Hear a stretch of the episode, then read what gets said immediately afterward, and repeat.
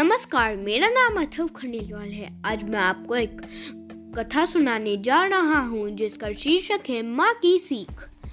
चेतन अपनी माँ के साथ एक बहुत अच्छे घर में रहता था। वह बहुत अच्छा लड़का था और सदा अपनी माँ का कहना मानता था। चेतन की माँ बहुत ही अच्छे पकवान बनाती थी और चेतन को भी पकवान खाना बहुत पसंद था।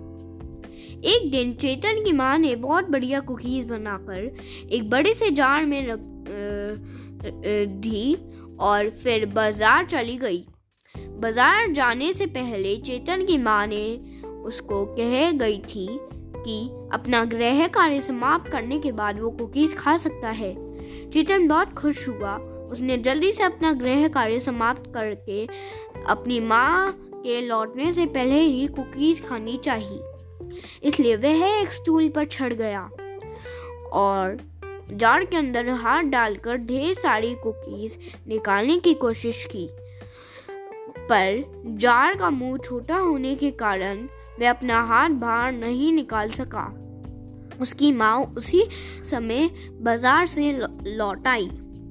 जब उसने चेतन को देखा तो वह हंसने लगी और अपने बेटे चेतन से कहा, चेतन, हाथ से ढेर सारी कुकी छोड़कर के, केवल दो या तीन कुकीज पकड़कर हाथ बाहर निकालो। माँ की बात मानकर जब उसने सिर्फ़ दो कुकीज हाथ में पकड़ी, वह अपना हाथ आसानी से निकाल सका।